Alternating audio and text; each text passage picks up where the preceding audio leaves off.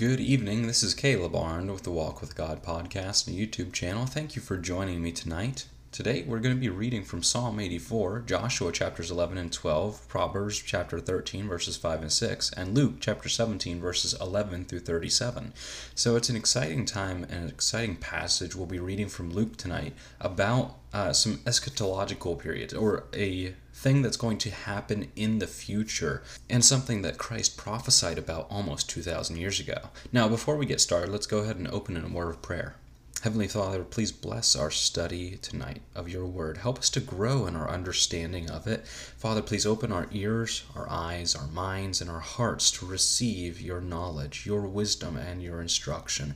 Help us to learn about your heart in the Psalms. Help us to learn about your history and what you've done for Israel in the Old Testament. Help us to learn about your wisdom from Proverbs. And help us, Father, I pray, to learn about what you are going to do in the future from the New Testament and what you've done done and how you've taught and what you have taught to your disciples. Help us to grow today. I I pray, Lord, in your will. And Lord, we pray for all those that are suffering from cancer, that are fighting against this coronavirus, this COVID 19, those that are suffering from losing their jobs and lack of work. Lord, please provide, please heal, please meet their needs, please meet the needs of our nation. Please give our leaders wisdom, knowledge, instruction, guidance, and understanding, and wise biblical discernment. Help us all to do your will, Lord, I pray, in Jesus' name. Thank you, Father.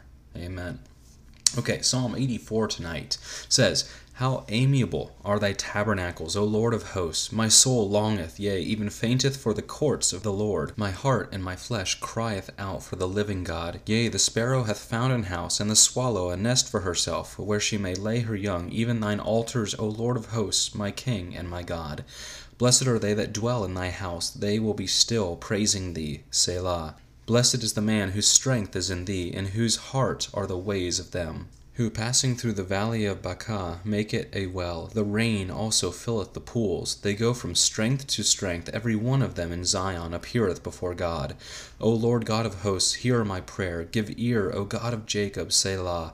Behold, O God our shield, and look upon the face of thine anointed. For a day in thy courts is better than a thousand. I had rather be a doorkeeper in the house of my God than to dwell in the tents of wickedness.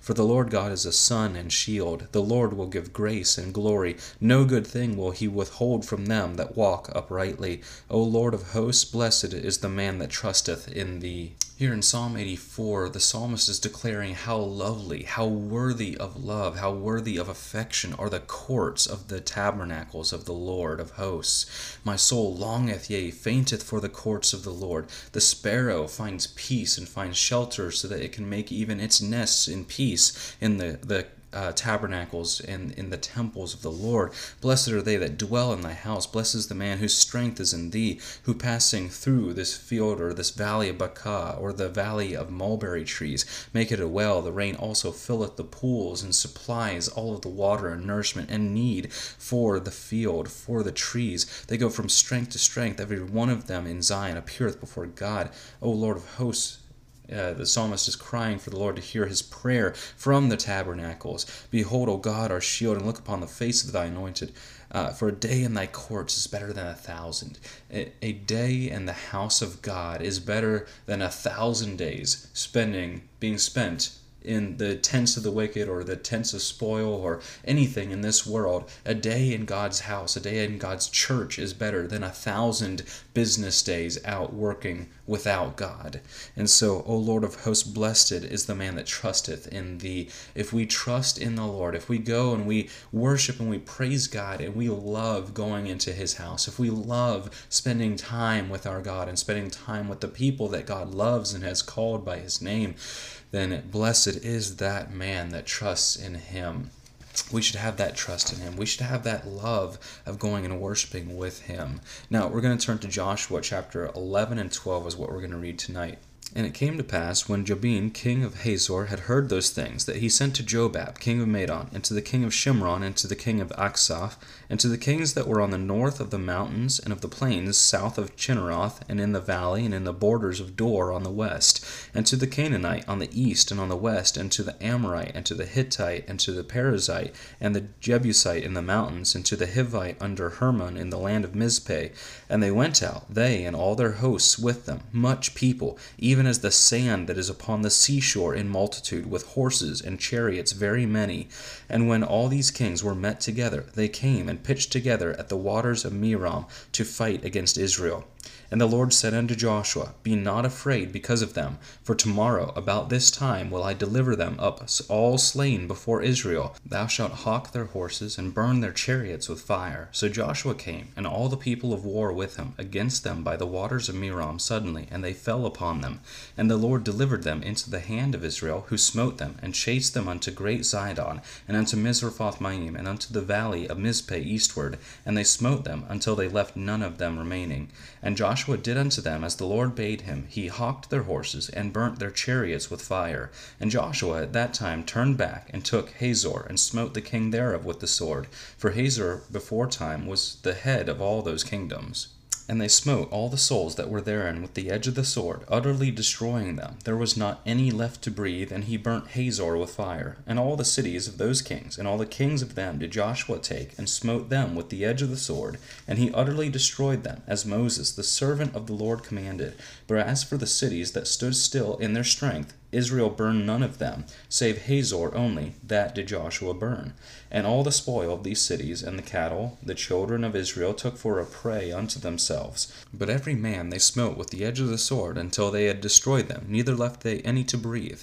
As the Lord commanded Moses, his servant, so did Moses command Joshua, and so did Joshua. He left nothing undone of all that the Lord commanded Moses. So Joshua took all that land, the hills, and all the south country, and all the land of Goshen, and the valley, and the plain, and the mountain of Israel, and the valley of the same, even from the Mount Halak that goeth up to Seir, even unto Baal Gad, in the valley of Lebanon, under Mount Hermon. And all their kings he took, and smote them, and slew them. Joshua made war a long time with all those kings. There was not a city that made peace with the children of Israel, save the Hivites, the inhabitants of Gibeon. All other they took in battle. For it was of the Lord to harden their hearts, that they should come against Israel in battle, that he might destroy them utterly, and that they might have no favor, but that he might destroy them as the Lord commanded Moses. And at that time came Joshua, and cut off the Anakims from the mountains, from Hebron to Debir, from Anab, and from all the mountains of Judah and from all the mountains of Israel. Joshua destroyed them utterly with their cities. There was none of the Anakims left in the land of the children of Israel, only in Gaza, in Gath, and in Ashdod there remained. So Joshua took the whole land according to all that the Lord said unto Moses, and Joshua gave it for an inheritance unto Israel according to their divisions by their tribes, and the land rested from war. Chapter 12 now these are the kings of the land which the children of Israel smote, and possessed their land on the other side Jordan toward the rising of the sun, from the river Arnon unto Mount Hermon, and all the plain on the east. Sihon, king of the Amorites, who dwelt in Heshbon, and ruled from Aroer, which is upon the bank of the river Arnon, from the middle of the river, and from half Gilead, even unto the river Jabbok, which is the border of the children of Ammon, and from the plain to the sea of Chinneroth on the east, and unto the sea of the plain, even the salt sea on the east, the way to Beth Jeshimoth, and from the south, under Ashdoth Pisgah, and the coast of Og, king of Bashan, which was of the remnant of the giants, and that dwelt at Ashtaroth and at Edrei, and reigned in Mount Hermon, and in Salcah, and in Bashan, unto the border of the Geshurites, and the Maachathites, and half Gilead, the border of Sihon, king of Heshbon. Them did Moses the servant of the Lord and the children of Israel smite, and Moses the servant of the Lord gave it for a possession unto the Reubenites, and to the Gadites, and half the tribe of Manasseh. And these are the kings of the country which Joshua and the children of Israel smote on this side Jordan on the west, from Baal Gad in the valley of Lebanon, even unto Mount Halak that goeth up to Seir, which Joshua gave unto the tribes of Israel for a possession according to their divisions, in the mountains, and in the valleys, and in the plains, and in the springs, and in the wilderness, and in the south country, the Hittites, the Amorites, and the Canaanites, the Perizzites, the Hivites, and the Jebusites, the king of Jericho, one, the king of Ai, which is beside Bethel, 1. The king of Jerusalem, 1. The king of Hebron, 1. The king of Jarmuth, 1. The king of Lachish, 1. The king of Eglon, 1. The king of Gezer, 1. The king of Debir, 1. The king of Geder, 1. The king of Hormah, 1. The king of Arad, 1. The king of Libnah, 1. The king of Adullam, 1. The king of Makkedah, 1. The king of Bethel, 1. The king of Tappuah, 1. The king of Hepher, 1. The king of Aphek, 1. The king of Lasharon, 1. The king of Madon, 1. The king of Hazor, 1. The king of Shimron Meron, 1. The king of Aksaph, 1. The king of Taanach, 1. The king of Megiddo, 1. The king of Kadesh, 1. The king of Jokneam of Carmel, 1. The king of Dor in the coast of Dor, 1. The king of the nations of Gilgal, 1. The king of Tirzah, 1. All the kings, 30 and 1. So in chapter 11, 11 of the book of Joshua, we, he, we see that uh, Jabin, the king of Hazor, and Jobab, the king of Madon, and the king of Shimron, and the king of Aksaph, and they gather all these other kings, the, the lands of Chinneroth, which is the Sea of Galilee area, and as well as the lands of the west and of the east and the mountains, and the kings and the peoples of the Canaanites, the Hittites, the Perizzite, the Jebusite, the Hivite, all the people of the land. They try and they go and they, they make a league or a treaty between all these kingdoms, and they gather a whole bunch of people uh, so much people that they say that they are even as the sand that is upon the seashore in multitude with horses and chariots very many and they gather all of these people to go and to fight against israel we also we see something very interesting towards the end of this chapter that the lord describes for it was of the Lord to harden their hearts that they should come against Israel in battle. And so the Lord shone upon them, and he hardened their hearts, just as he hardened the heart of Pharaoh. And now we have to ask the question, and it would, of course, beg the question did the Lord control their hearts? Did he change their will with a divine sovereign power? And the answer to that is, of course, no. The Lord, he does not over completely overwrite and overwill the free will of a human being. He does not do that because he is perfect and he is good and he is sovereign. He has complete power to do so, but he never chooses to do so. And so he takes the already uh, the intrinsic nature of the human beings that were of these leaders and these were warring nations these were peoples that had been had uh, got had their minds and their consciences seared as with like a hot iron so that they are scarred to the uh, the basic good and love and kindness and goodness of what we think of as Christianity and the world today of how we love one another. And so they had this uh, they had grown up in cultures that they could fight and they would um, engage in relationships and engage in sin and engage in human sacrifices and engage in things that built up their iniquity to the full of what the Lord would bear of their wickedness and of their iniquity in this land. So they had gotten to the point where the any type of uh, people that were challenging their power and their authority would provoke them to wrath. And so that wrath that was already in their hearts, God provoked it even further, and He influenced them and hardened that even further by His influence in this area, and that He is raising up this nation to come and possess the land that these people are trying to hold on selfishly and greedy greedily and with covetousness to themselves for their own. And they want to go and fight that. They want to go and destroy the people that represent God the good God of love and of goodness and of holiness and of perfection. And so they go and they fight against Israel and they fight against them with as many people and horses and chariots and as much power as they can muster. And still the Lord delivers them into the hands of Israel. We see that the Lord commands Joshua in verse uh, uh, 6 here that Thou shalt hough their horses and burn their chariots with fire. And so instead of taking their possessions of all of their wartime materials or their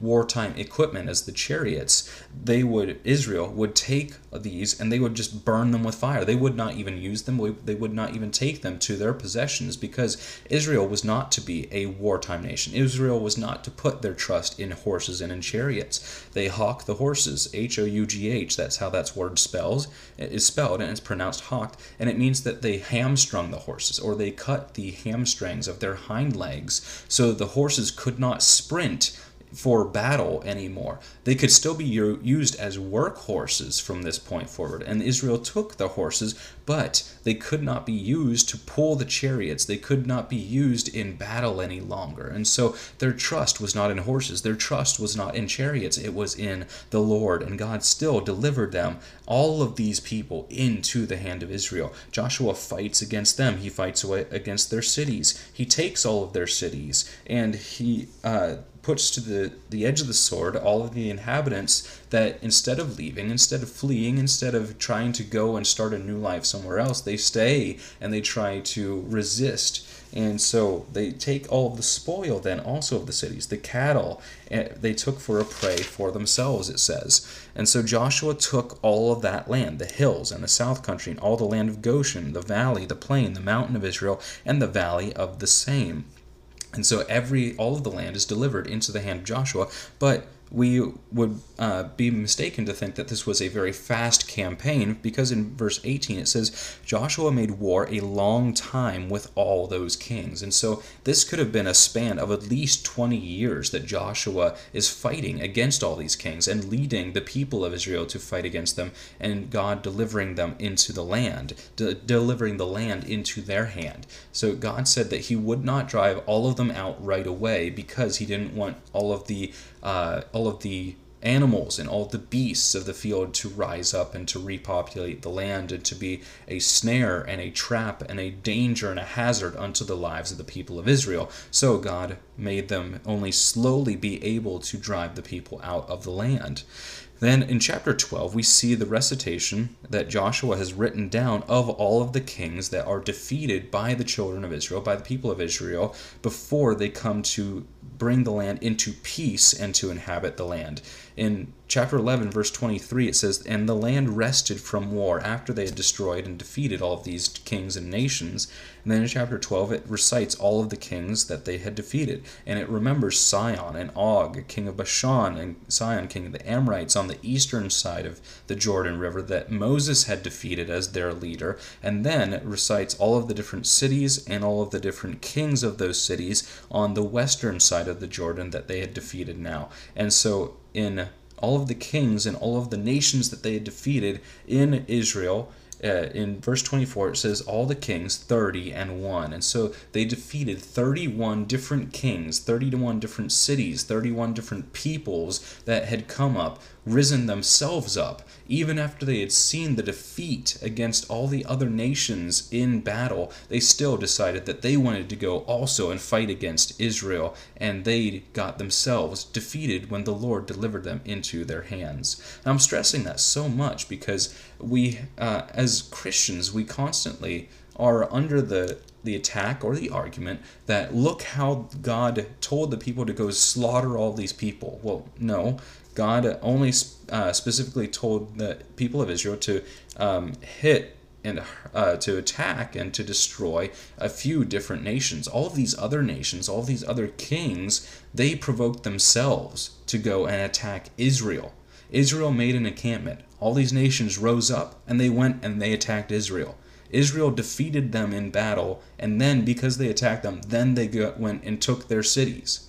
And so it's the exact opposite we see in the entire entrance and campaign in battle that the only city that uh, the people of Israel even first attack is Jericho, and they don't even attack the city right away. They march around it seven times, and God throws down all the walls for them before they even march into the city to take it. And God even gave the city of Jericho uh, seven full days that they could use to flee from the city and to leave and they still chose to stay there. So the answer to anybody that says that God told them to go and slaughter all these people is Israel went into the land and they immediately attacked Israel.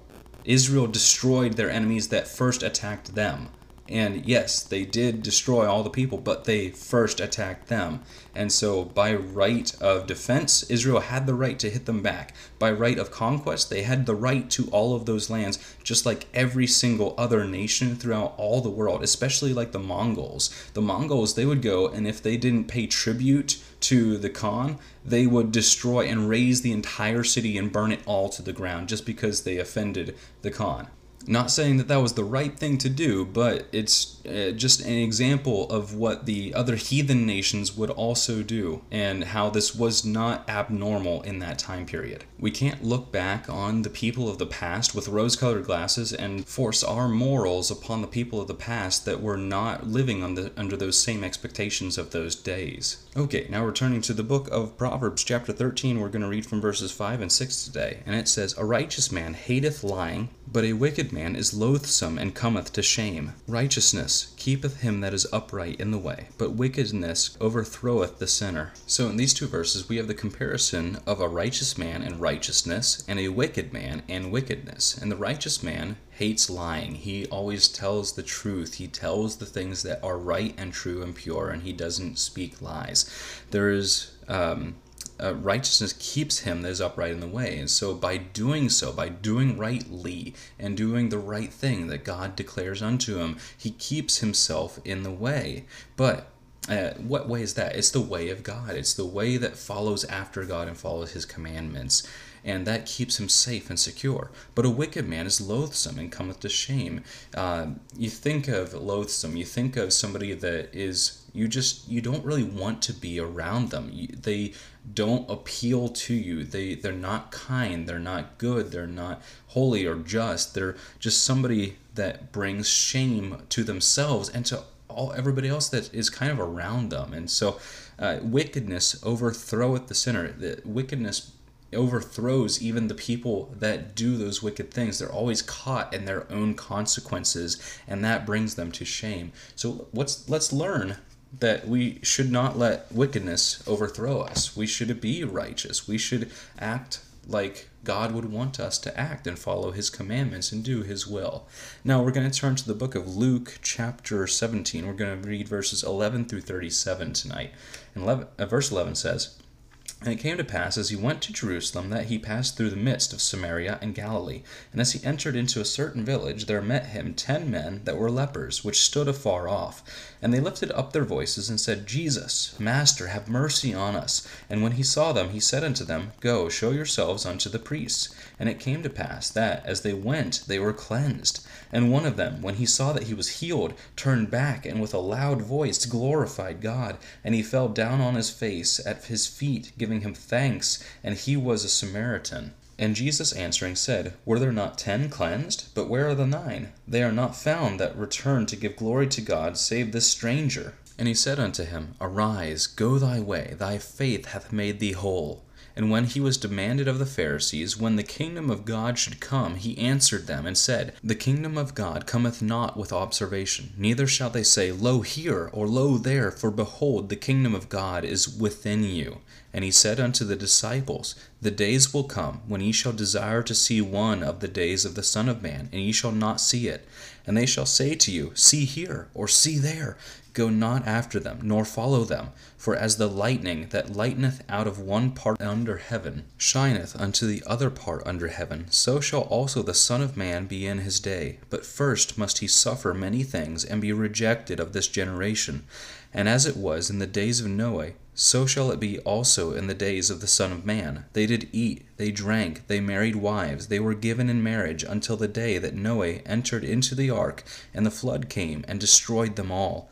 Likewise also, as it was in the days of Lot, they did eat, they drank, they bought, they sold, they planted, they builded.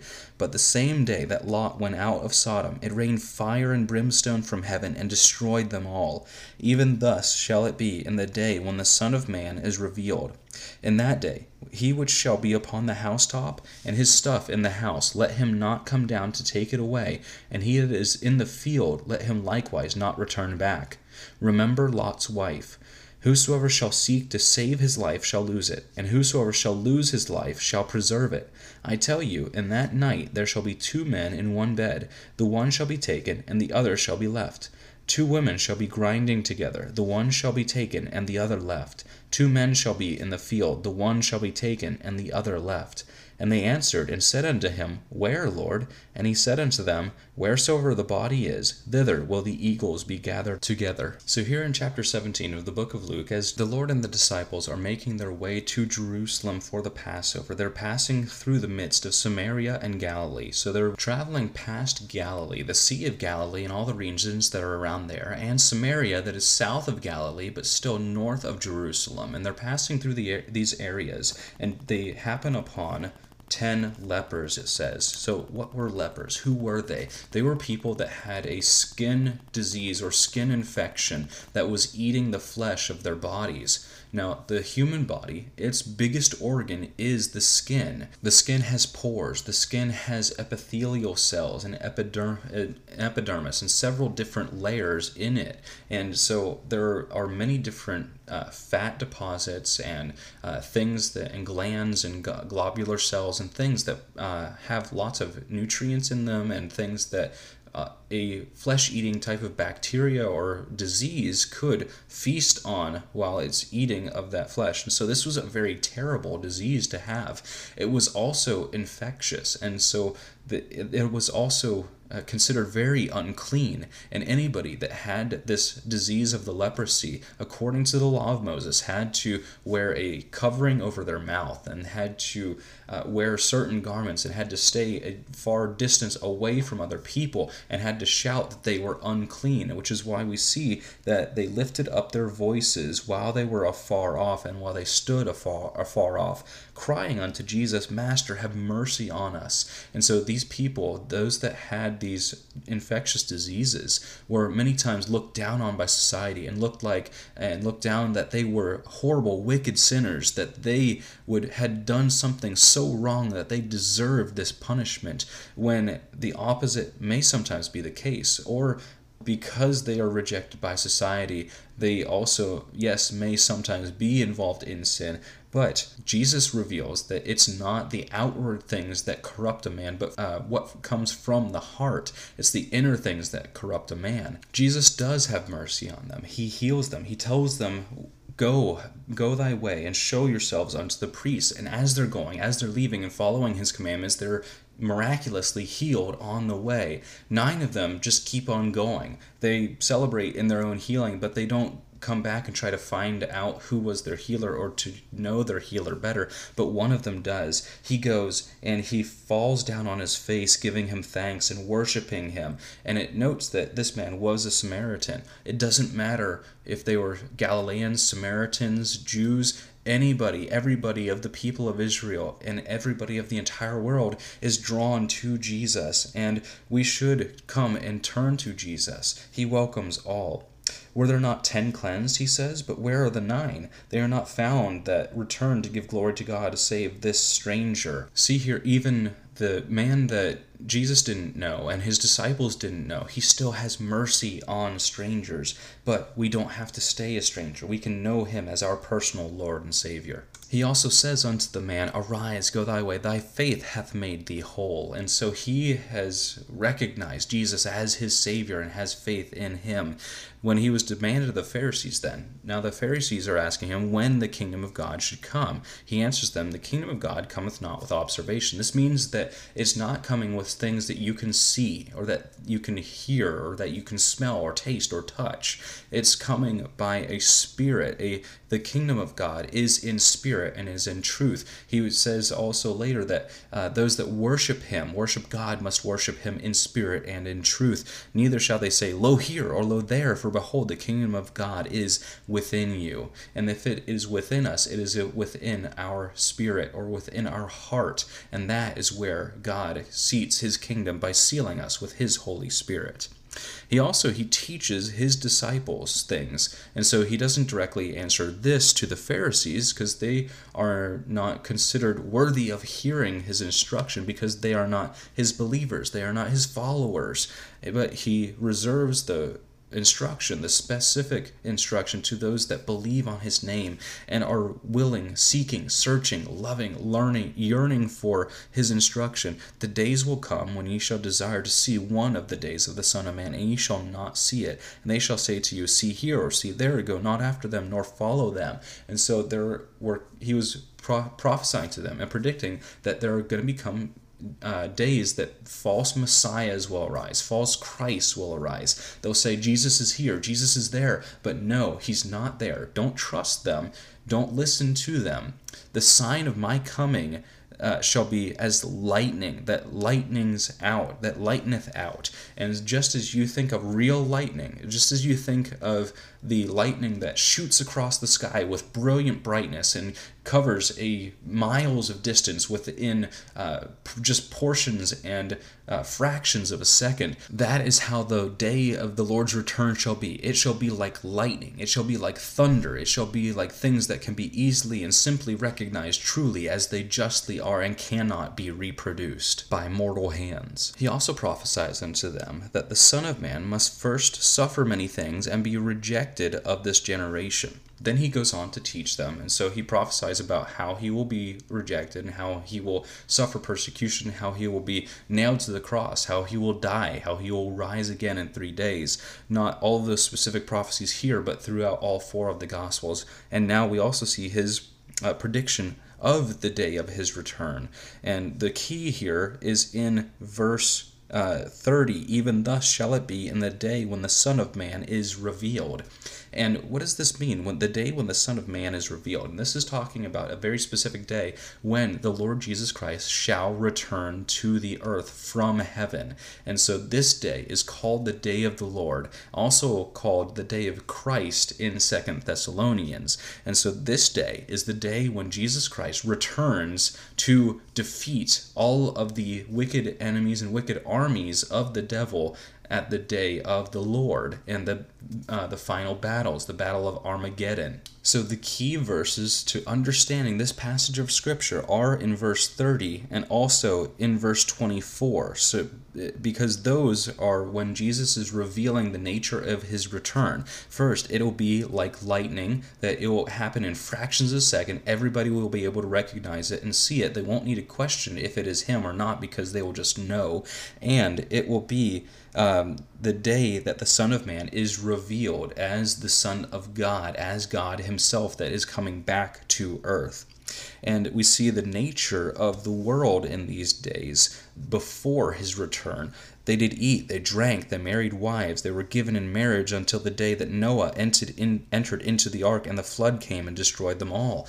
And the days of Sodom, that Lot went out of Sodom, it rained fire and brimstone from heaven and destroyed them all. But likewise, in Sodom, in the days of Lot, they did eat, they drank, they bought, they sold, they planted, and they built it. And so the earth is just going to be continuing on, just like it has been doing every single day, even in the heathen nations or the un, the nations of the unbelievers. They're just going to be co- uh, continuing their daily life when the Lord shall return in the day of their destruction of their armies. In that day, he which shall be upon the housetop, and his stuff in his house, let him not come down to take it away. And he that is in the field, let him likewise not return back. Remember Lot's wife. So, this is a lesson of instruction that those that shall be saved during this time period, during these days, so we have to take just a second here and we have to ask the question, answer the question who is on the earth of these days that will be taken and will not be taken? Who is left on the earth at, during these days? And so the premillennial rapture of the church and the pre-tribulational rapture of the church that's revealed especially in 1st and 2nd Thessalonians and is also revealed in other portions of scripture that we will study later on when we get to those epistles uh, this pre tribulational rapture of the church is when all the believers that have this Holy Spirit of God living inside their heart, that has sealed them unto the day of promise and of their blessed hope that they're looking forward to, which is the gathering together of the church back to the Lord Jesus Christ those will not be on the earth during this time period. This is talking not about the day of the rapture, but this is talking about the day of the revelation of Jesus Christ when he comes back at his second return to the earth. And so the all the Christians they are not on the earth. Now there are some that might be saved during this time period. There are many that will be saved during this time period by the prophecies, by the evangelism of at least two or 144,000 Jewish witnesses that are raised up again to witness and go out for the Lord and for God, and the two main witnesses that are in the streets of Jerusalem that are prophesying and are preaching and are evangelizing and turning people back to God, they will be turning many souls to the Lord. So there shall be many that are saved during this time frame. And we see here that this might be talking about those specific people that they uh, those that have been saved during this time of great tribulation. Those that are in Jerusalem now and so in that day, he that is on the housetop and his stuff that is in a house, let him not go down to take it, but just let him go and let him flee away from all these armies that are coming towards the to fight against the Son of God, the Son of Man. And I tell you that in that night there shall be two men in one bed, one shall be taken, the other left. Two women grinding together, the one shall be taken, the other left. Two men shall be in the field, the one shall be taken, and the other left. And so one shall be taken. Is this talking about the rapture here? And the answer is no. It's not talking about the rapture because this is talking about, and the main subject is the day of the return of the Lord to earth. And so this is not talking about the rapture, but it may be talking about the men and these women from these passages being saved from destruction and from the armies that are going to be gathering to the battle of Armageddon. And some of these people that may be here as they are going about their daily lives, some of them, half of them might be considered saved, and half of them might be considered unsaved, or those that are not believers. So the saved as the Lord now returns to the earth, they might also be gathered with the believers, with those that are returning with the Lord Jesus Christ as his heavenly hosts. And so those believers might be gathered to him, and that might be where they are being taken to. Uh, those that are left, nobody really can tell what exactly will happen during this time frame because there's so much that has not been said there's so much that the lord has not revealed about those days and for the specific purpose of not giving us too much information. But there is one thing that he has last said in verse 37 of this chapter Wheresoever the body is, thither will the eagles be gathered together. So Jesus is answering the question of where, Lord, that his disciples have asked him. And so the direct answer to that question that he's giving them is wherever the body is. So wherever the body of a believer is, that is where they shall be taken. And uh, there are believers all over the earth, all over the world. If there are believers during this time frame that are all over the world, that is where they should be taken. If they are non believers and they're uh, destroyed. And as eagles are known to gather to the smell of blood and to the uh, bodies that are laying on the ground, whether they be of carcasses of animals or anything else, they will gather and they will uh, go to have their food and have a meal there. And so wherever that body is, that's where they gather. And so this could also mean as a uh, meaning of destruction and of the, the perishing of the dead, there will the eagles be gathered there. But we can trust that the Lord Jesus Christ, He will provide for His own. He will provide shelter, protection, safety, comfort, and help to those that believe on His name and are trusting in Him for their salvation. Friend, do you know Him today? Is he your personal Lord and Savior? Is he your Master? Would you recognize him if he would return back to earth as the lightning shoots across the sky? We should know that we can recognize him as our Lord. Trust in him today if you have not. But, friend, Thank you for studying the Word of God with me. Thank you once again for listening, and we'll see you tomorrow for the next Walk with God podcast. If you have any praises or prayer requests, please send them to me at wwgcaleb at gmail.com. That's wwgcaleb at gmail.com. I'll be sure to look for those and to pray with you for them. Good night, everybody.